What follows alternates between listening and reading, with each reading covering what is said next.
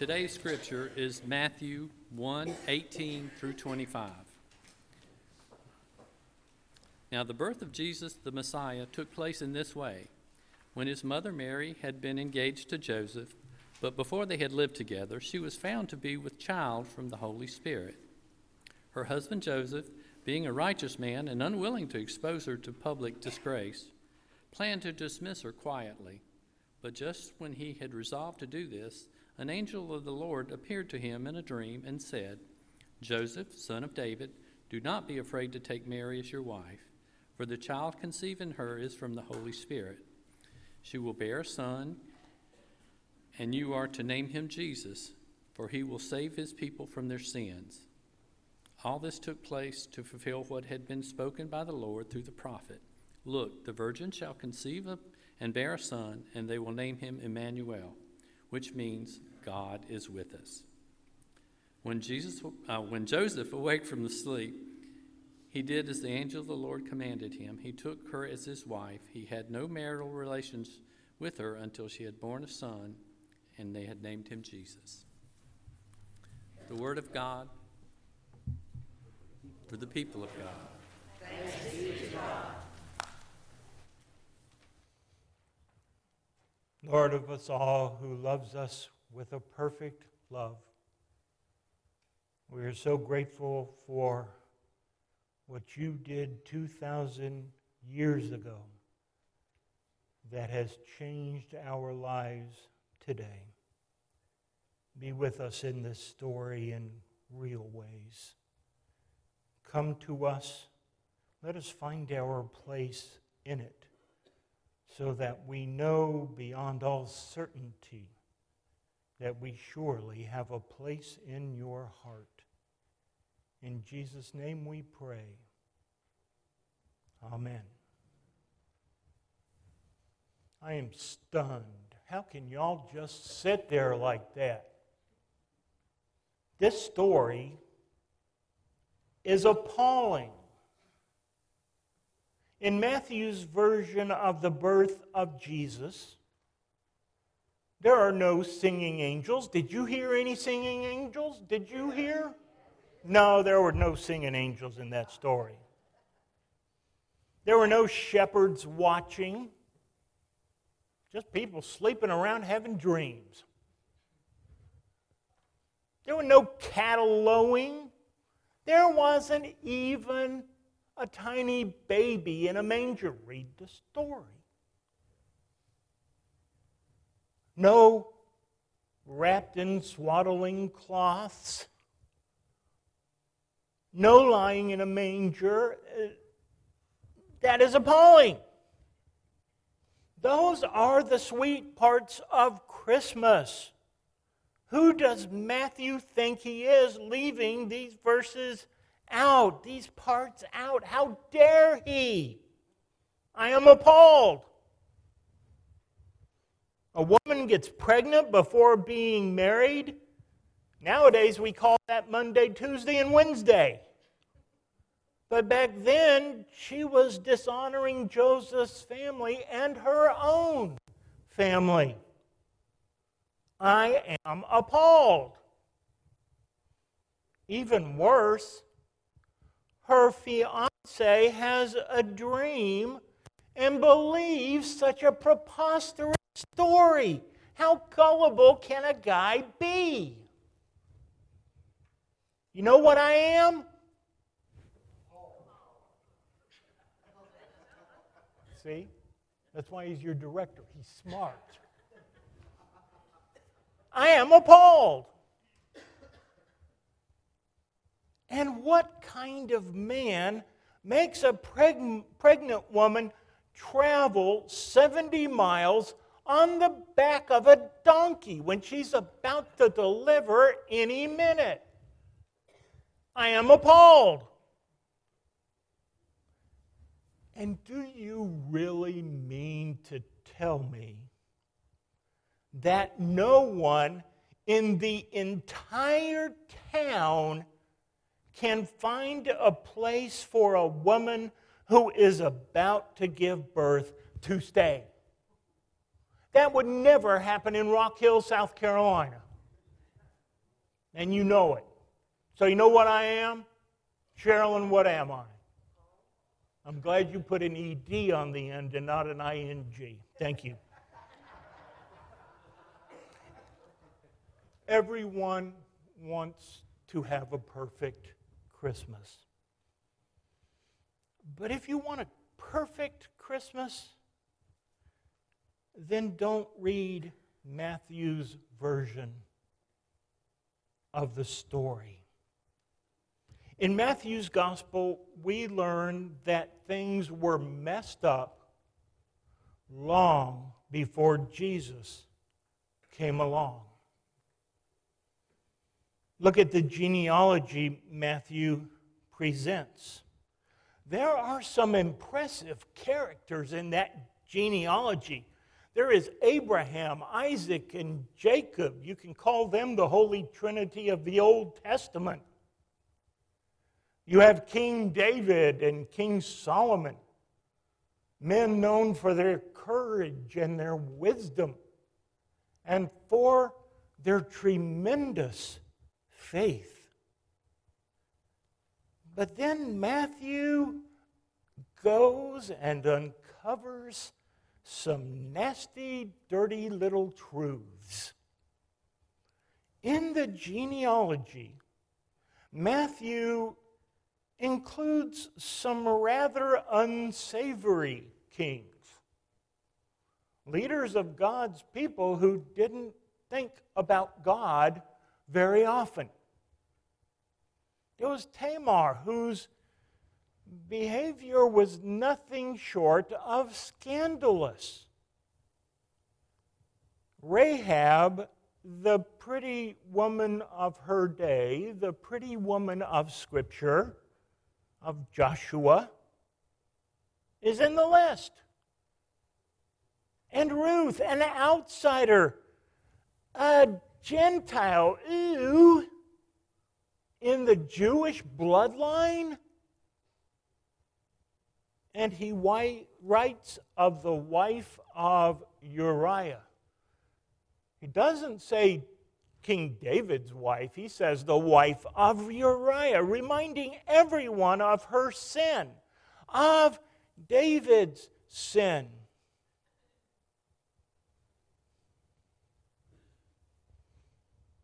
The Jesus family tree is more like a briar patch filled with thorns.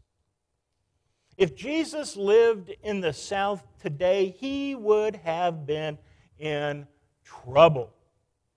Because someone would have asked him, So, Jesus, who are your people? It's one of the things I love about church. You sit around a table with five, and I'm sorry, it's usually women and in five minutes, you will know everything there is to know about any person's name that's brought up. Down to who their pets are now and what their names are. It happens.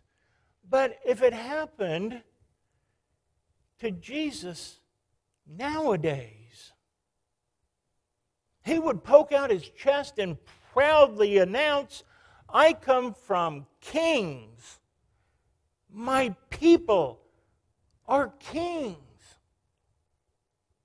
And then he would hang his head low and say, I come from a bunch of con artists and liars, a bunch of pretty women and Gentiles and unwed mothers and no account fathers.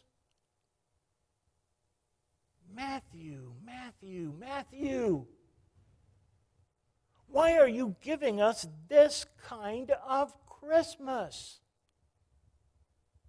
It sounds more like a Jerry Springer show than Christmas. And you make Joseph such an important part of the story, Matthew?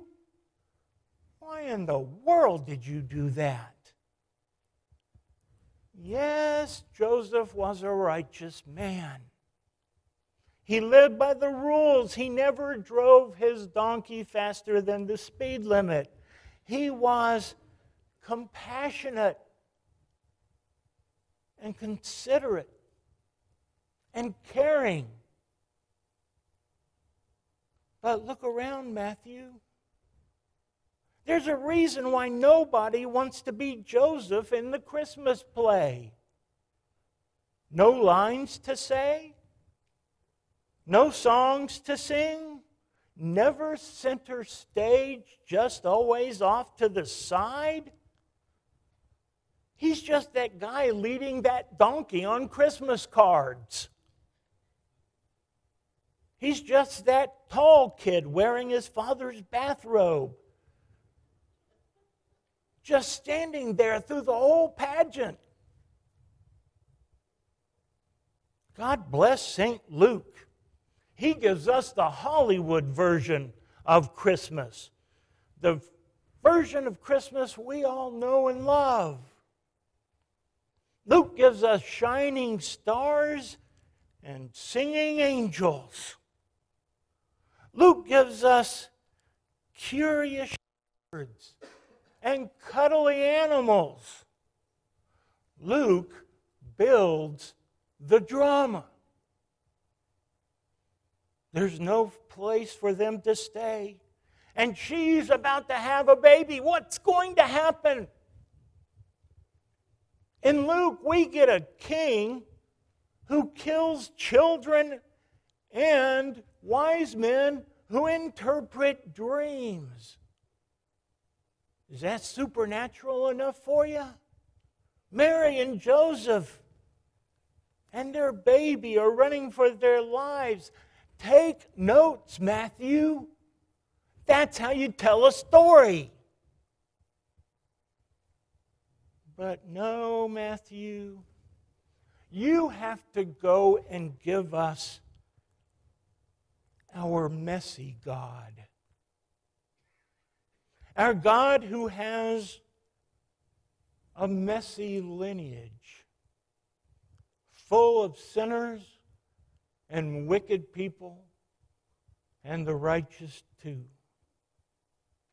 You have to give us our messy God who is up to his eyeballs in our messes from the minute he is born. Up to his eyeballs in our messes from the minute he is born. Everybody wants to have that perfect Christmas. But you know, if you read Matthew, even if you read Luke's version, which we'll do Christmas Eve, even Jesus didn't have a perfect Christmas. We want that almost fairy tale Christmas that St. Luke gives us. We want an almost magic kingdom birth. But life is rarely so perfect. Life is a whole lot messier. And we need a messy God for that. Matthew gives us a Christmas that is out of control, at least our control. Matthew gives us an unpredictable Christmas where anything can happen. Matthew unleashes the Holy Spirit who participates in conceiving a baby, who explains things to Joseph. Imagine that a God who is explaining actions and behaviors taking, taken by God. Is that any way for a God to behave, to explain their actions? Our messy God does. God gives us a spirit who, dis- who descends upon the man Jesus at his baptism, who comes like wind and fire to his disciples at Pentecost, and who then sends these messy people out into a messy world to proclaim the perfect love of Jesus Christ. Messy people of the Christ child.